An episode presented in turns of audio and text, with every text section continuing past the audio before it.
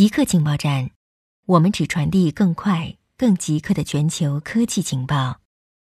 首先插播一则通告：之前每周二播出的《极客情报站》特别版已经独立更名为《赛博故事》，成为独立专辑。大家可以在科技行者找到新专辑，请大家关注收听。口罩的起源史，新冠病毒疫情的一个标志性符号是口罩。那么它是如何成为二十一世纪最重要的医护保健设备的呢？让我们一起回顾一下口罩的起源史。一七二零年，马赛爆发了鼠疫，当时的绘画显示，人们用布遮住脸去处理尸体。虽然鼠疫主要是通过老鼠身上的跳蚤叮咬传播，但因为当时还没有细菌、病毒之类的概念，人们以为瘟疫是腐化的空气。正是这种理论促使口罩设计的出现。随着现代生物学的发展，腐化空气的瘟疫理论逐渐消失。医生们从1897年开始佩戴外科口罩，主要是为了防止手术过程中喷嚏或咳嗽产生的飞沫落在患者的伤口上。因此，当时的口罩还没有做病毒或病菌颗粒的过滤设计。1910年的秋天。满洲爆发了鼠疫，致死率高达百分之百，感染者会在二十四到四十八小时内死亡。为此，中国和俄罗斯展开了科学军备竞赛，想要寻找瘟疫根源并阻止其扩散。清政府聘请了名叫伍连德的医生来主导这项工作。在对一名患者进行尸检之后，伍连德医生确定了瘟疫并非通过跳蚤传播。而是通过空气。随后，他普及了外科口罩的使用，并进行了改良，使其能更牢固地包住脸部。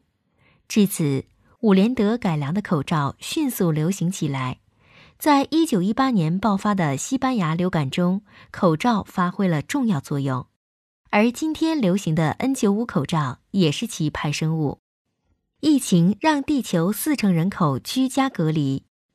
截至四月一日，全球新冠肺炎感染人数已经突破八十五万人，死亡人数也超过四万。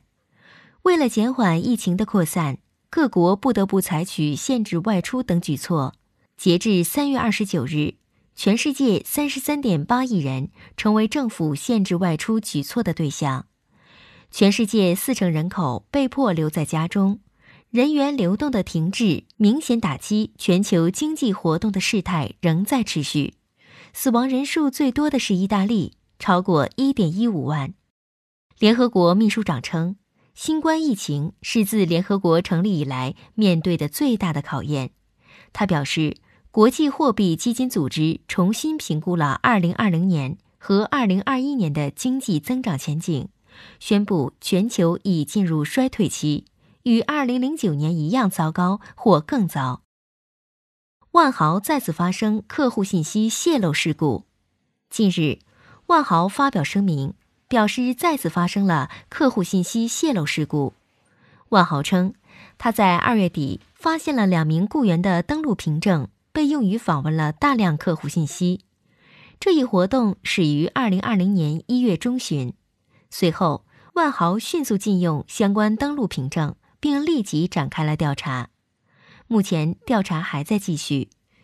据了解，有大约五百二十万客户的信息泄露，信息包括了姓名、地址、电邮地址和电话号码等联络信息、账号和积分余额，以及企业姓名和生日等个人信息、客房偏好等。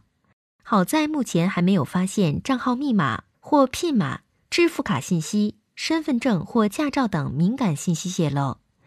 在此之前，万豪曾在2018年报告旗下的喜达屋酒店预订系统遭到非法访问，时间长达四年之久，多达五亿客户的信息泄露。